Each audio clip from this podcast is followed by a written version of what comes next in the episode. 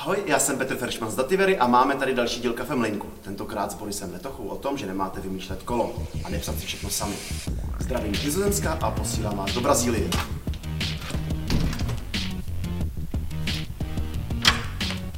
Ahoj, vítám vás ve studiu Miltonu v Brazílii a v tomhle díle bych vás rád přesvědčil o tom, že vymyslet něco v týmu vlastně nemusí být tak úplně špatný nápad. Tak jdeme na to.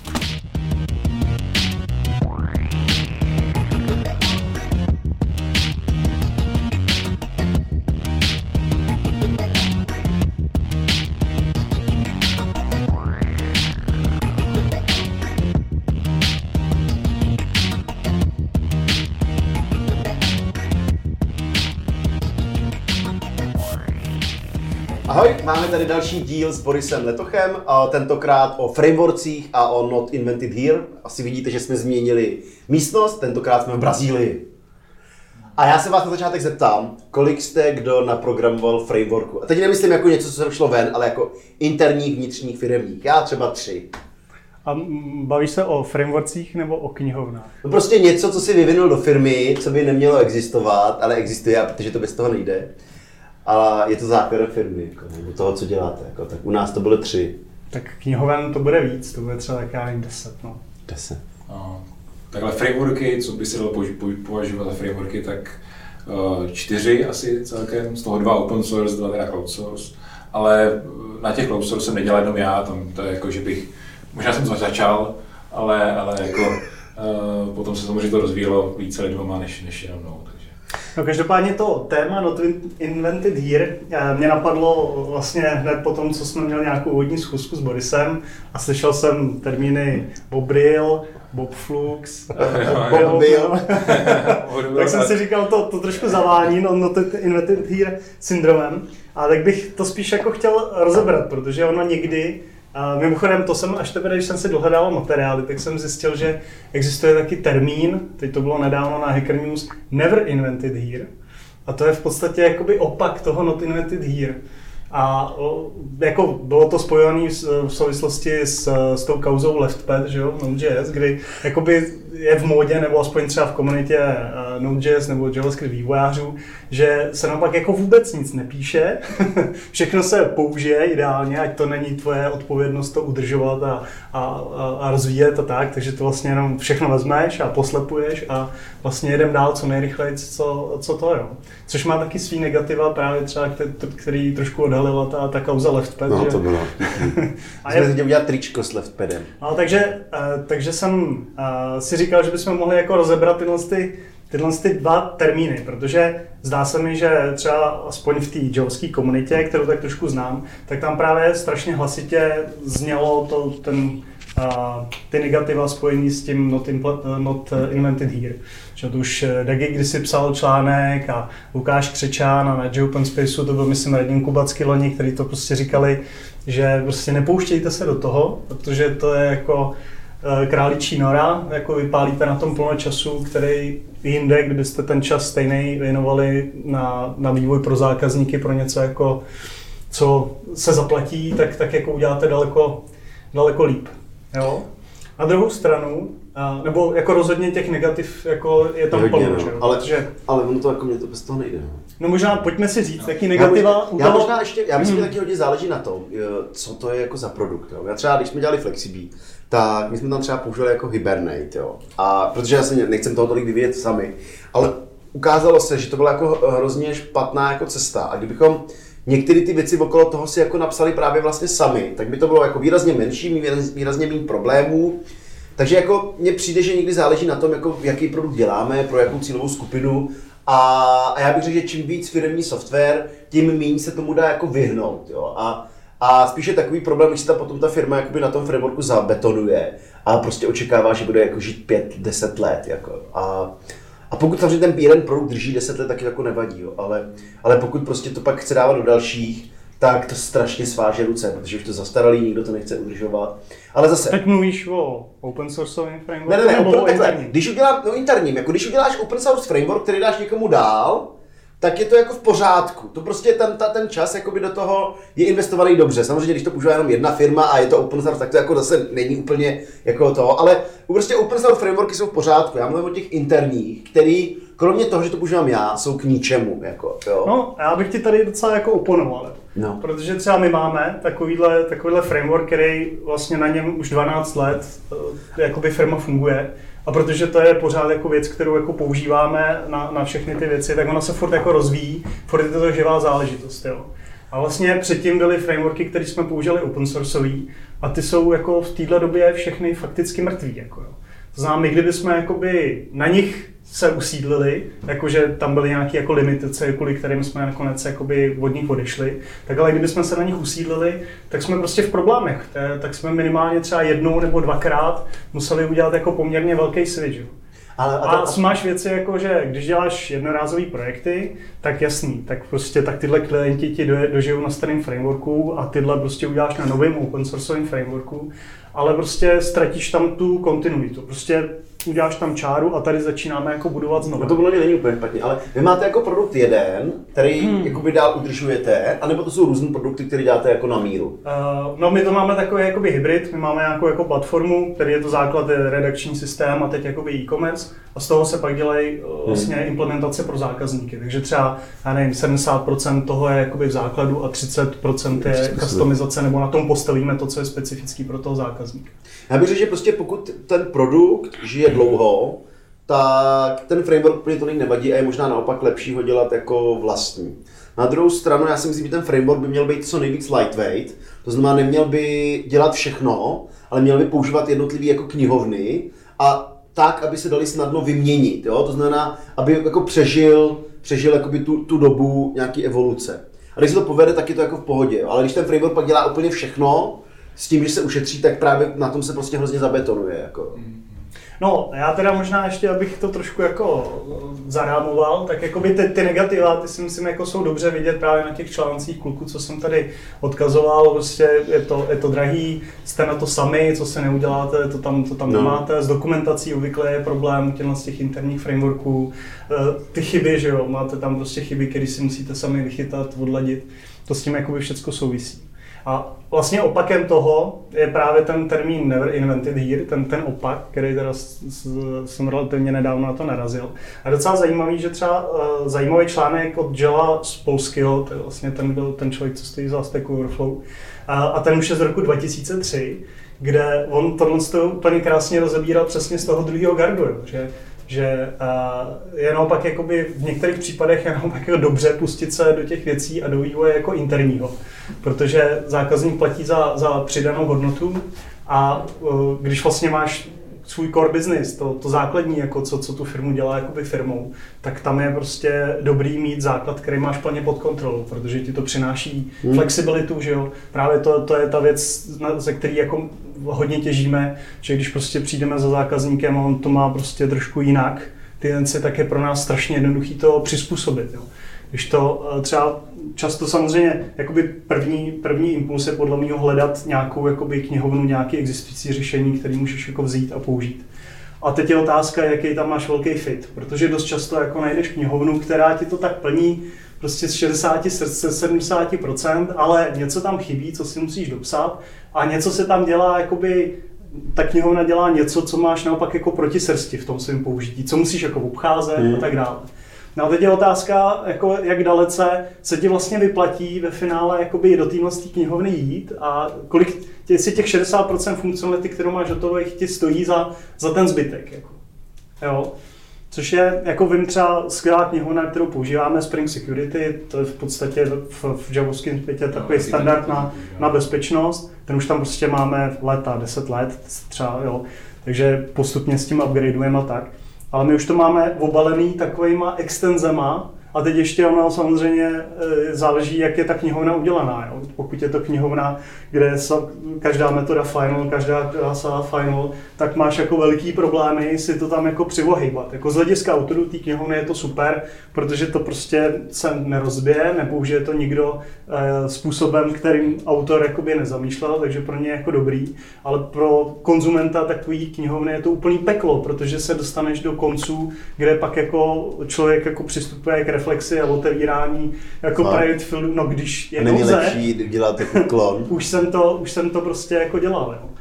Jo, když, když, to, no, když to bylo jako jednodušší, to, což se ti samozřejmě s nejbližším dalším upgradem může jako rozbít. Se rozbijeme. Jo, ale ne, ne, ne, že by jakoby ty naše extenze byly dělané, tam jsem naštěstí to bylo jako rozumně otevřený, ale máme tam jako plno navěšených těchto z těch věcí, které nám to umožňují přivohnout u tohohle zákazníka tak, u, tak u jiného jinak.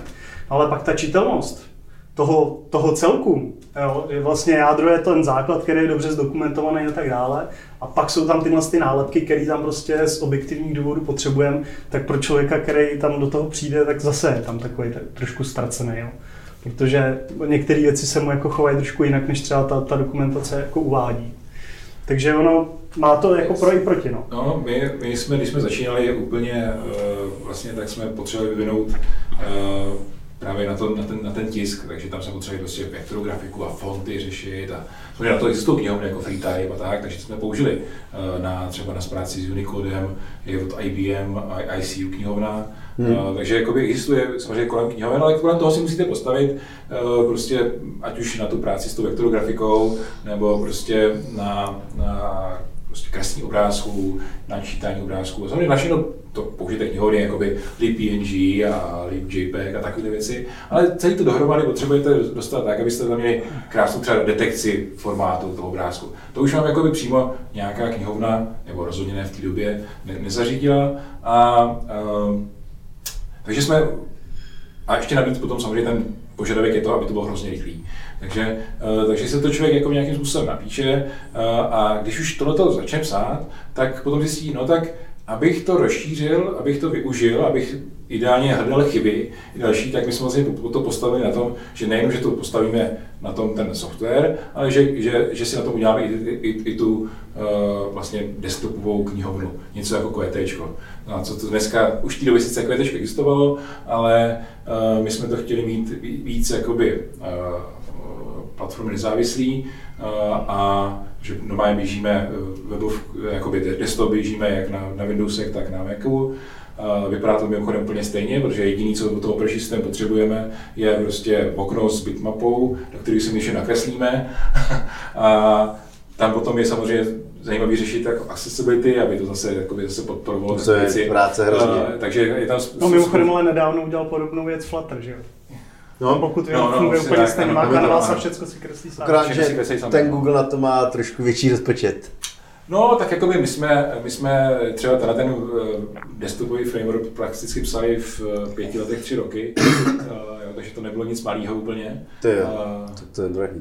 Jo, takže no, těch, těch vývojářů na tom jsem bylo relativně potom jakoby hodně, takže jako nějakým způsobem se, to, se to použilo. Ale, a dneska se to furt používá.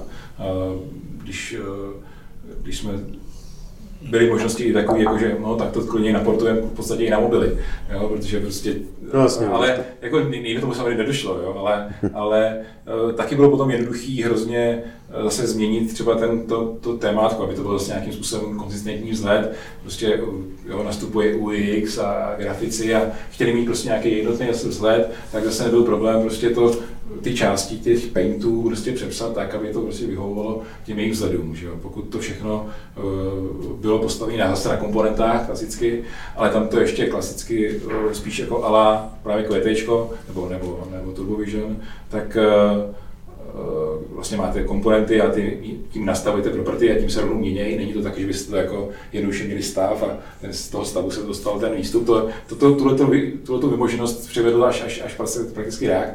Eh, nebo jako tenhle ten přístup, eh, tak, eh, tak dneska bychom rádi to měli takhle, ale, ale zatím na to vyhovuje a, a samozřejmě už to nikdo jakoby nepřipíše jednoduše, protože už to prostě opravdu rozzahlí, hmm. ten, ten software podobný, podobný příběh, my jsme si vlastně psali, no to je rok 2007, a vlastně jednoduchou knihovnu na evoluci databázového schématu. V podstatě update skripty. Update skripty, přesně tak, jo, kde vlastně máš jenom peče a podle toho vlastně s, tou, s aplikací ti vždycky přistane, že tato aplikace potřebuje verzi dat, databázového schématu prostě 3.7, tak ona si najde vlastně, v jakým aktuálně to, to schéma je stav, a doaplikuje si. Doaplikuje, No, no, no, protože rok 2007, dohledával jsem si, teď už je třeba Liquibase, nebo těch řešení je víc. No, ale v té době, kdy my jsme to psali, nebylo. Jako Liquibase má vlastně stejný rok, kdy my jsme to vlastně měli hotový. A zase, ta první implementace byla záležitost za tři dny, jako ani ne, jako no, napsáno. To lehký, jako a to, posunulo... to, bych úplně neřekl, že je framework, no. to je taková jako utilitka, No ale postupem, jako postupem se času... nahradit. Určitě je ten framework, který je pak zakořeněný všude, no, no, no. úplně se nahradit nejde. No, jim, že tahle utilitka je zakořeněná všude a v podstatě už jako nebudem dáme. Jo. A taky už pak jsme na ní pracovali, jo, protože jsme říkali, no tak ještě přiděláme, zase když děláš vývoj, že jo, a tak se při tom peči dost často jako spleteš, no, děláš tam jakoby chybu. No, jenom že teď vlastně, když ten peč máš jako 50 řádkové, chyba je vyprostřed, tak teď eh, potřebuješ vlastně navázat tam, kde si přestál, jo, takže aby si to umělo poznat tyhle jako změny. Takže ono nakonec to trošku jako nebopnalo, ale relativně to byly jako v, v malé jednotky jako člověko týdnů a, a, je to věc, která je prostě hotová. A zase, teď člověk stojí před tím rozhodnutím, dobře, jsou jiný produkty, které by se udržoval někdo za nás, je externě, ale už nám to prorostlo, dělá nám to jako to, co potřebujeme. My vlastně od toho moc nic nechcem.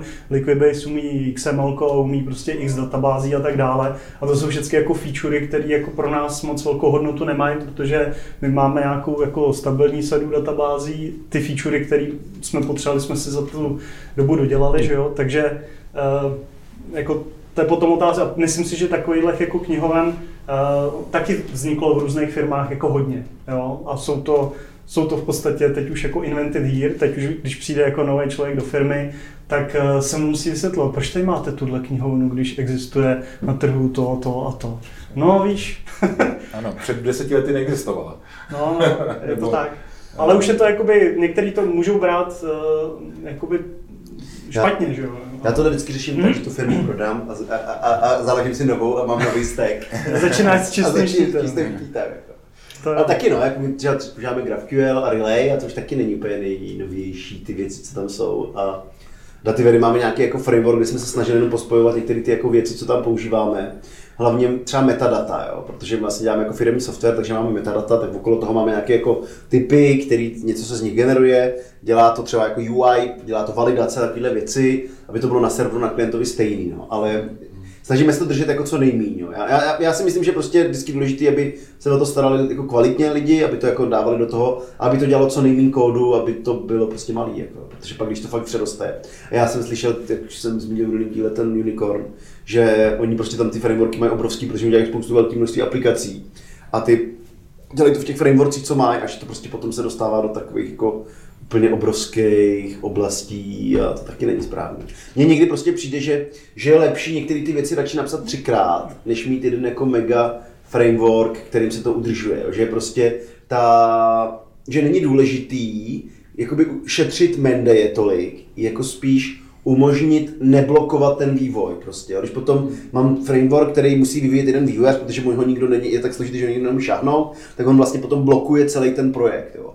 A někdy je lepší, já mám jako někdy radši copy-paste, protože prostě, jako musí do určitý míry, nesmí to jako přehnat. A radši to tam mít některé ty věci jako v několikrát, ale pak to jde rychleji. Jako. Musí se hmm. správně namířit ta, ta, ta, ta hranice. Jo. No jasně, no. Jenže když vezmeš nějaký biznesový hledisko, to je třeba to, co jakoby se mně nelíbí jako na tom současném JavaScriptu, že prostě tam jako jsou, jsou borci, kteří by jako nejradši co, co roka půl všechno zahodili a začali psát znovu. Ale, to je, ale jako když, ale... nad tím, když nad tím jakoby se forkne jakoby tři důležitý zákazníci pro tu firmu, tak pak stojíš před rozhodnutím, že buď to uděláš pak přepis na to, co zrovna teď letí, na svý náklady, ale to jako ta firma no, moc dlouho jako nevydrží, anebo zákazníkům řekneš, no už vám to jako nebudem, nebudem supportovat, tak buď to teda si sami zaplatíte u nás jako novou implementaci jako rewrite, jo, no a nebo prostě dožijete s tím, jak tak. to maximálně nějaký bug fixing a to ti úplně jakoby ty vztahy se zákazníkem jako nevylepšuje. Tak oni se dělají jako tohle, to třeba když máš e-shop implementovaný a chceš jako po dvou letech inovovat, tak tě nanutí to reimplementovat. Jo.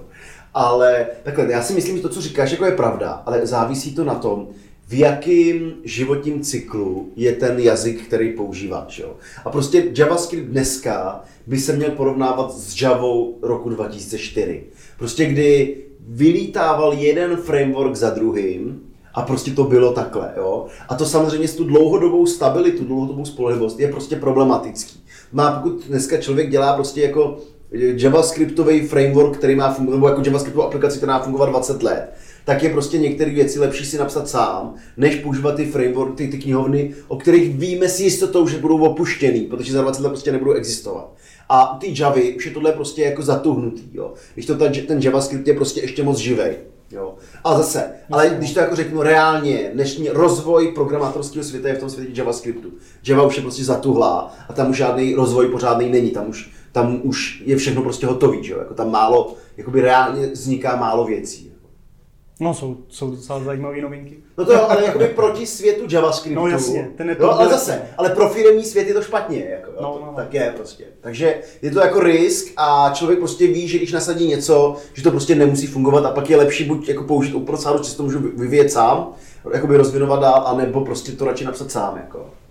A to dneska prostě u toho JavaScriptu, už, a už se taky trochu uklidňuje, jako, že, ale my třeba když jsme začínali s tím relayem, tak to prostě nefungovalo. Jako prostě neuměl, nebylo to kompatibilní s reaktorou kterém a tak jsme prostě bojovali s tím. Jako. No. A teď se nám to nechce upgradenout. Jasně, no.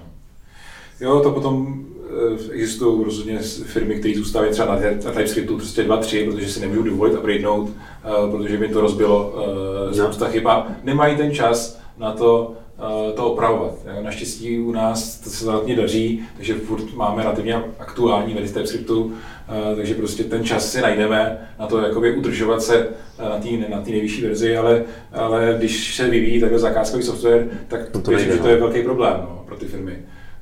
Takhle tím, že dokážeme do toho investovat, prostě vyvíjíme software, prostě, který není zakázkový, prostě snažíme se prodat co nejvíce svým firmám, firmám zároveň, tak Eh, rozhodně se vyplatí investovat do toho eh, času tak, aby to bylo udržitelné dlouhou dobu, protože prostě počítáme s tím, že to ještě dlouhou dobu uh, existovat bude. Hmm.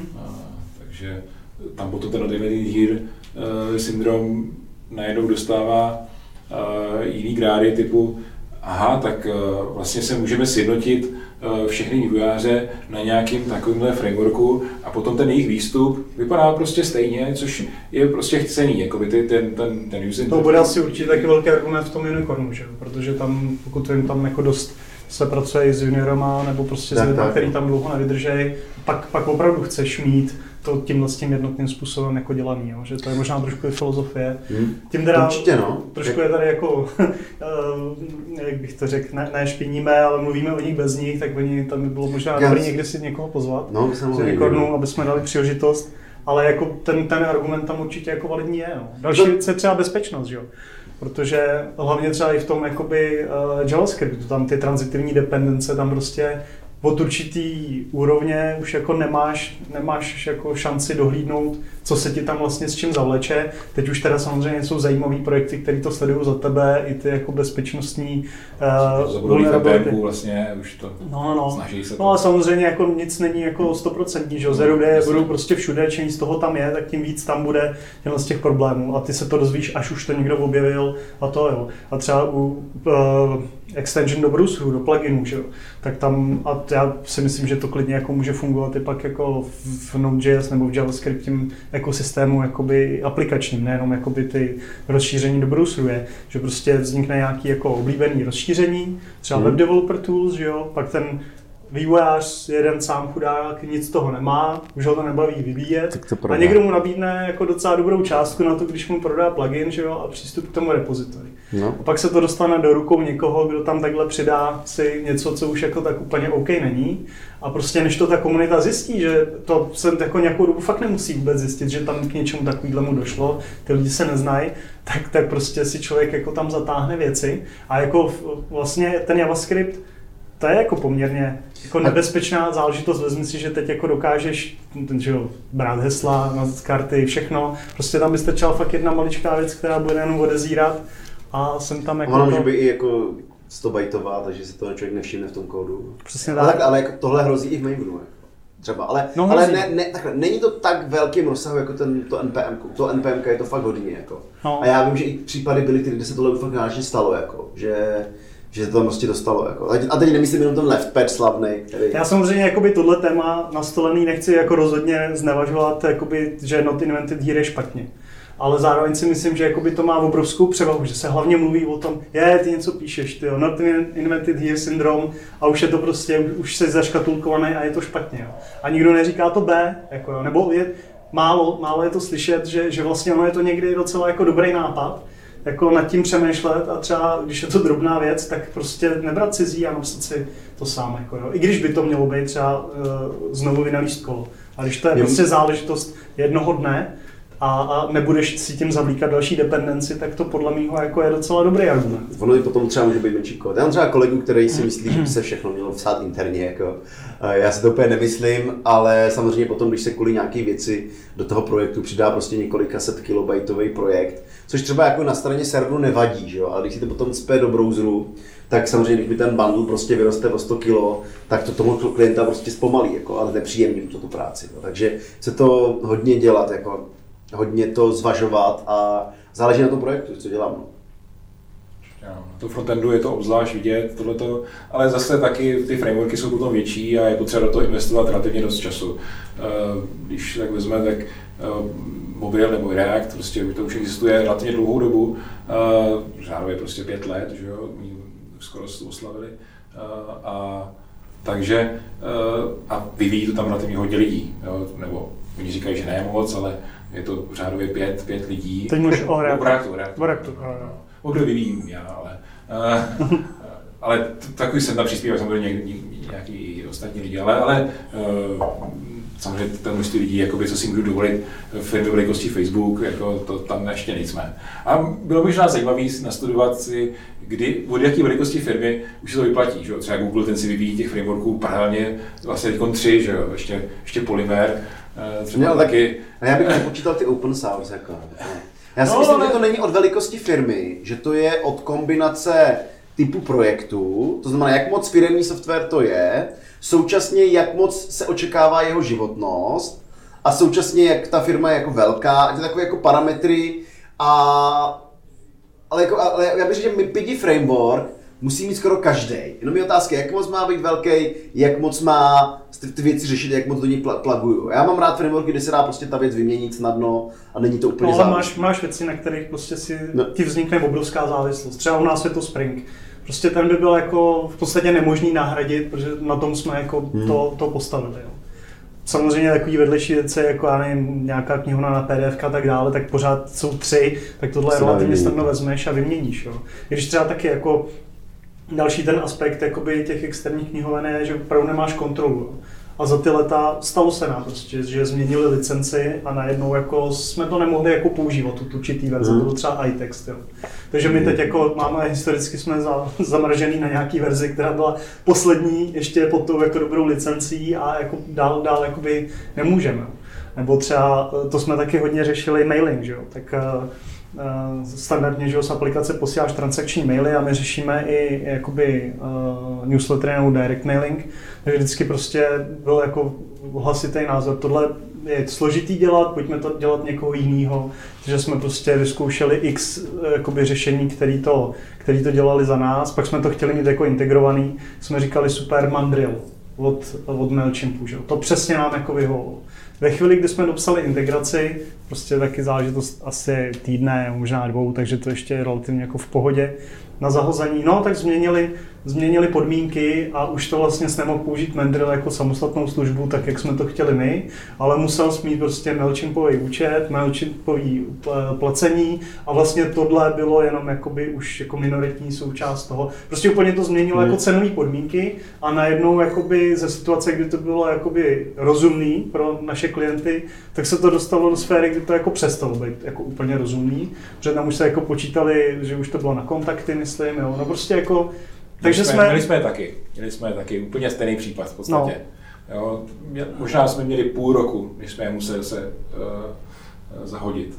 Ale tam u těch mailovacích služeb jsou obzvlášť problémy typu té doručitelnosti, kdy, kdy tu, uh, tu, tu doručitelnost má každá ta služba jiná, podle toho, jaký oni seženou ty zákazníky a jak my seženou zákazníky, kterým tam posíláme spamu, tak prostě ta jejich kredibilita jde dolů a tím pádem vy ani si možná už moc použít nechcete, obzvlášť potom, pokud si chcete posílat výpisy z účtu. Že? No, no. Ale oni to nějak řeší, no. to, to jsme měli s tím To se nám taky mimochodem taky, myslím, stalo na, a to byl MailChimp, no. že se nám prostě přestalo doručovat a bohužel jsme jako trefili zrovna nějaký, nějakou IPinu, kde, kde někdo valil, valil spam a seznam to zaříz, že jo. Jenom, že seznam pro nás jako je, je klíčový, hmm. že tam je prostě nejvíc jako schránek v Čechách Takže taky jo. Takže my teď aktuálně jedeme vlastně na vlastním i tyhle ty direct maily a každý klient to má v podstatě sám, takže tam jako moc, eh, pokud si sviní, tak si sviní svoji, svoji IPinu, hmm. ale jako s doručitelností problémy jako nemáme. Jo? tím, jak je to jako relativně, relativně malý. To řešíte i... Ale samozřejmě nemáme pokročilý featurey a tak, ale zjišťujeme, že vlastně ona jako 80-90% zákazníků jim stačí to, co ten, ten základ, no a těch 10% hod jde jakoby na něco, co je jako vymakanější. Takže vlastně jsme si vyvinuli kolo na tyhle jako účely, ale zase mělo to ekonomický smysl. Jo. Říkal Lukáš přece hmm. kdysi, že, že to má smysl přečítat až o 10 000 mailů měsíčně vejš. Že když mám míň, tak vlastně na ty limity nenarazím. Hmm. Takže pokud, a většina klientů má méně než 10 000 mailů měsíčně, jako, takže takže tam ten problém většinou nebývá. No. Jo, my posíláme už, už 150 milionů mailů, jakoby trošku jako hodně relativně, uh, takže uh, už je to v něčem, nějakých jiných rozsazích a máme vlastní IP adresy taky jakoby samozřejmě pořízený a, a někteří zákazníci mají pro sebe jenom, aby, aby se ne, ne, s těma ostatníma, takže je to, je to takhle, uh, ale samozřejmě ta doručitelnost třeba je, je problém a musí se to řešit. Jako. To. Ale eh, když, když se vrátíme zpět k těm, eh, k těm knihovnám nebo tak, tak eh, na začátku je to vždycky projde se veškerý prostě internet a hledá se prostě nějaká prostě fakt konkurence nebo co by se dalo použít, ale, ale potom se najdou nějaký kandidáti, že jo, a teď se člověk do nich teda podívá, jak se teda vyvíjí, jak často, prostě jak jsou udržovaný a, a jako mají komunitu a, a, a, a potom už se začne podívat člověk dovnitř a vidí ty, no tak tady vlastně tohle tam úplně by nemusel vyhovovat, uh, záleží na tom člověk, jak je moc perfekcionista a tak. takže, takže tam vidí prostě nějaký problém a říká si, no tak možná, že to bude jednodušší, jo, si to chvilku vyvíjet. Ale uh, potom co znamená, že se člověk upíše na dlouhou dobu, třeba jako já třeba s Bobrilem, kdy prostě musím, nebo musím, eh, kdy ho, kdy, kdy ho vyvíjem už relativně dost dlouhou dobu a ještě budu muset dost dlouhou dobu ho vyvíjet, protože eh, bylo špatný jako se, se, se eh, zabetonovat tam v těch featurech, které to dneska jsou, protože prostě ta konkurence v nespí. Jo. Dneska to vypadá, když se to vezme, že ten React už je nějaké to lokální maximum, ale uh, je možné, že zase další frameworky zase přijdou a budou nějaký lepší. A jsou, jakoby vyřnužují se, jo? záleží na tom, jak moc, eh, jak moc se chytějí, ale eh, reaktor rozhodně nemá eh, jasný.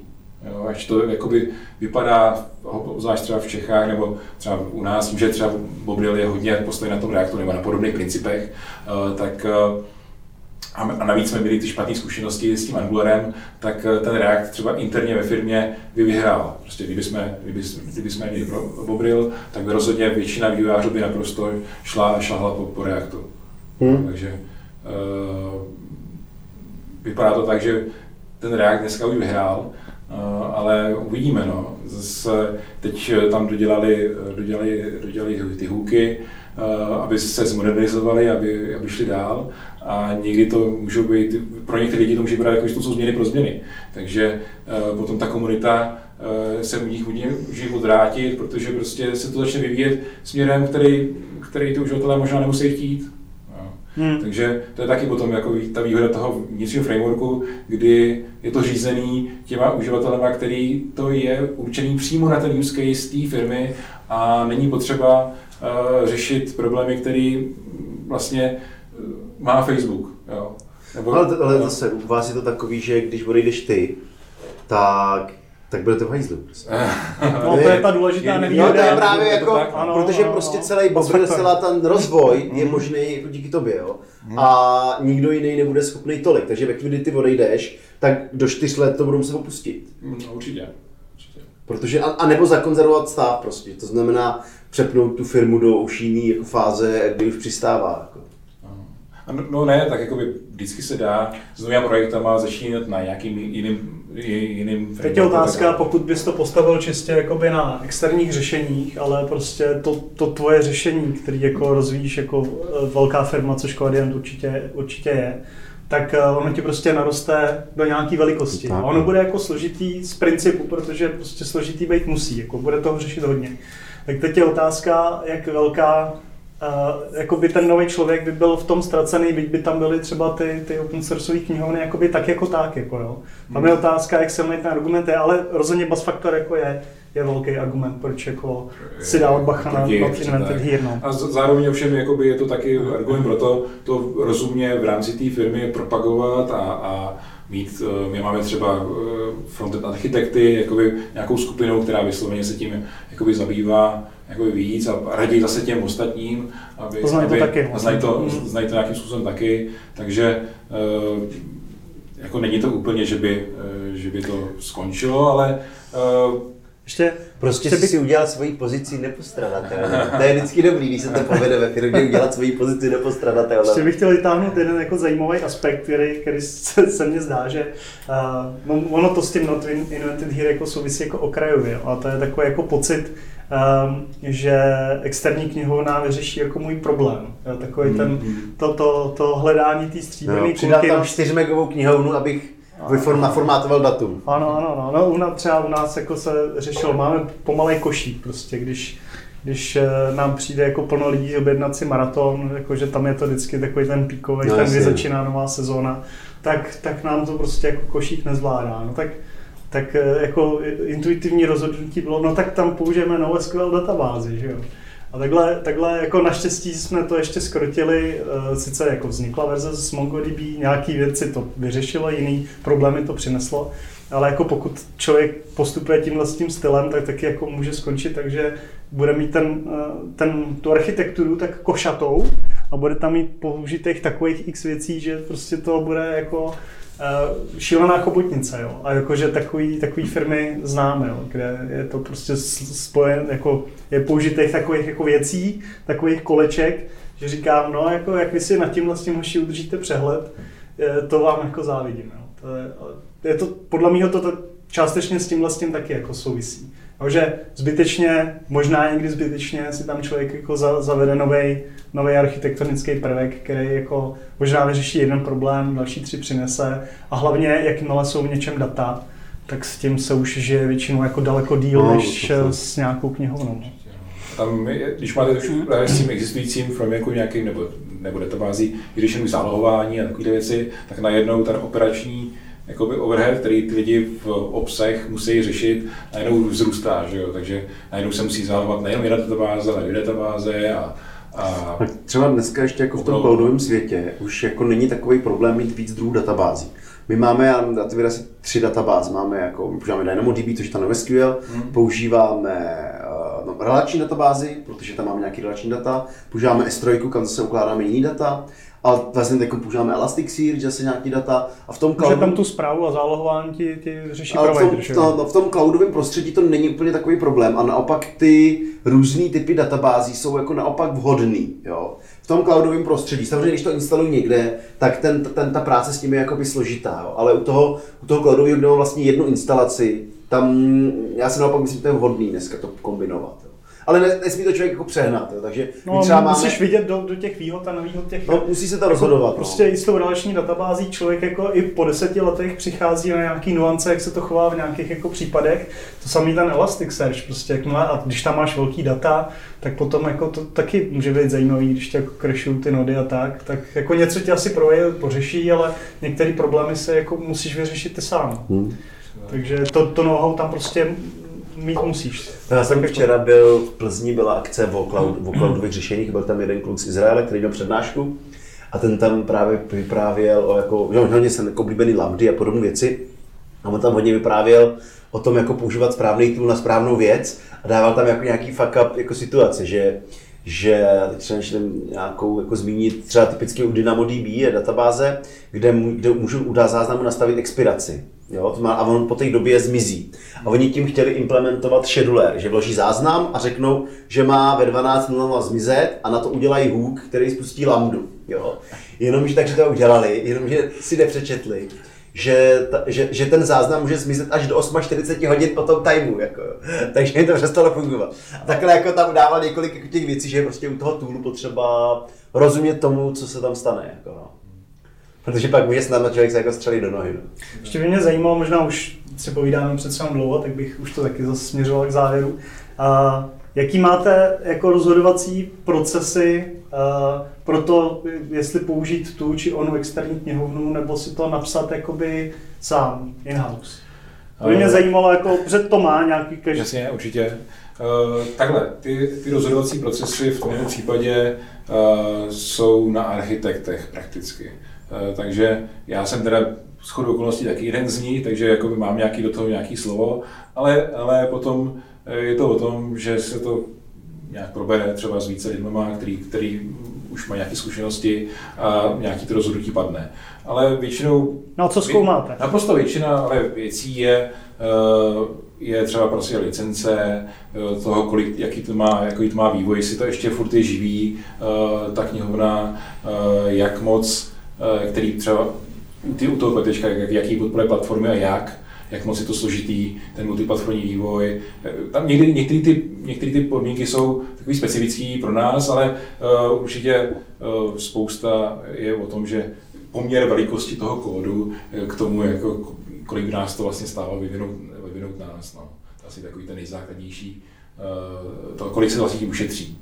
U nás jako je klíčový třeba to, jak moc ta knihovna je jako úspěšná. To, jo, má, když je to něco, co se používá hodně, třeba jako React, tak tam ta šance to použít je poměrně velká. Hmm. A, když a není to potom taky záležitost toho, že jako trošku spadneš jako do módního vlivu? Jako tak, teď všichni dělají takhle, microservices, pojďme stej... dělat microservices. No, tak, jako... jako takhle, všichni jsme ovlivněni těma modníma vlivama, stejně jako vy jste používali Spring, protože byl v té době modní. On byl ještě prostě... i dobrý teda. jo, ano, ale prostě modní byl, jo. Uh, takže jako tam určitě vliv má, prostě, že vývojáři chtějí dělat na moderních technologiích, takže prostě to tak je. A pokud jsi dobrý vývojář, tak musíš používat určitý míry ty modní technologie, mm. protože jinak je nenalákáš, prostě na něco, co je 30 let starý, ne. A teď už nevím, co jsem říkal, ale... Uh, Zvažování, kdy... Jo, to je, takže, takže to, jak moc je to, fun, jakoby, jak moc je to oblíbený, je, protože prostě nějaká knihovna, která má tisíc downloadů, je jako většinou na, na tom špatně, když má prostě milion downloadů. To je jako klíčový, pak samozřejmě jsou takový ty vyřazovací jakoby podmínky, jako má to správnou licenci, vůbec to řeší, a pak samozřejmě to, jako jestli nepotřebuji něco malého a kvůli tomu tam dám prostě několik mega. A a pak samozřejmě jsou ty o, o tom, jako jak moc to je pro nás jako nezbytný a podobně. To má třeba typicky vložit nějakou knihovnu, která je malá, není problém. Jo. Jakmile je to, jako by to už přesahuje do frameworku, tak už o tom hodně uvažujeme a spíš se to tam možná ani nedáme, já nevím. Hmm. Dokumentace je důležitá. Hmm. Počty security issues. Určitě, První no. záležitost. To zvlášť u nás taky, no. Máme uh, hledání vlastně v rámci naší dependencí automatické hledání ve všech různých jako databázích právě těch security issue, protože bohužel ty zákazníci to použijí taky. No, u té Java je to právě zrovna dost, dost problém, protože tam je to tím, že to je jako poměrně hodně rozšířený a spousta těch knihoven je hodně rozšířená, tak taky je nalezených spousta security problémů, takže se to musí relativně updateovat často. To třeba u toho dotnetu takový problém velký není, aspoň, aspoň zatím. Nebo JavaScriptu je to ještě větší než Java. Jako. U JavaScriptu tam je to vyšší, ale tím, že to používáme jako na frontendu, tak uh, tam vlastně, pokud na frontendu většinou je nějaký XS útoky a takovéhle věci, ale to třeba právě React a vůbec ty všechny frameworky tak nějak řeší automaticky, že vlastně tam, že když chcete udělat, aby tam ten útok jako šel udělat, tak se musíte hodně snažit. Jo, že to není prostě ten default. Tak jo, tak já si myslím, že už jsme to vyčerpali a já trošku jako cítím, že nás možná celý uh, Twitter sežere, já, tohle vydáme. Já myslím, že jsem vydržím. Já myslím, že ne, jako, že, že ta míra je prostě vždycky a každý, všichni jako říkají not invented here, jako nemá se to vymýšlet, ale všichni tam nějaký věci má, jako, takže jako Nikdo, prostě se, není to, nikdo se tomu nevyhne. Jako. Není, není to dogma a je vždycky potřeba použít hlavu. Jsou, jsou situace, kdy si to vyplatí to skutečně inventnout here. No já bych řekl, že každý má něco. Jako, že je dobrý to omezovat, ale každý má něco. tak jo, no, jo. tak jo. Tak díky za názory, za rozhovor a zase příště. Jo, ahoj. ahoj.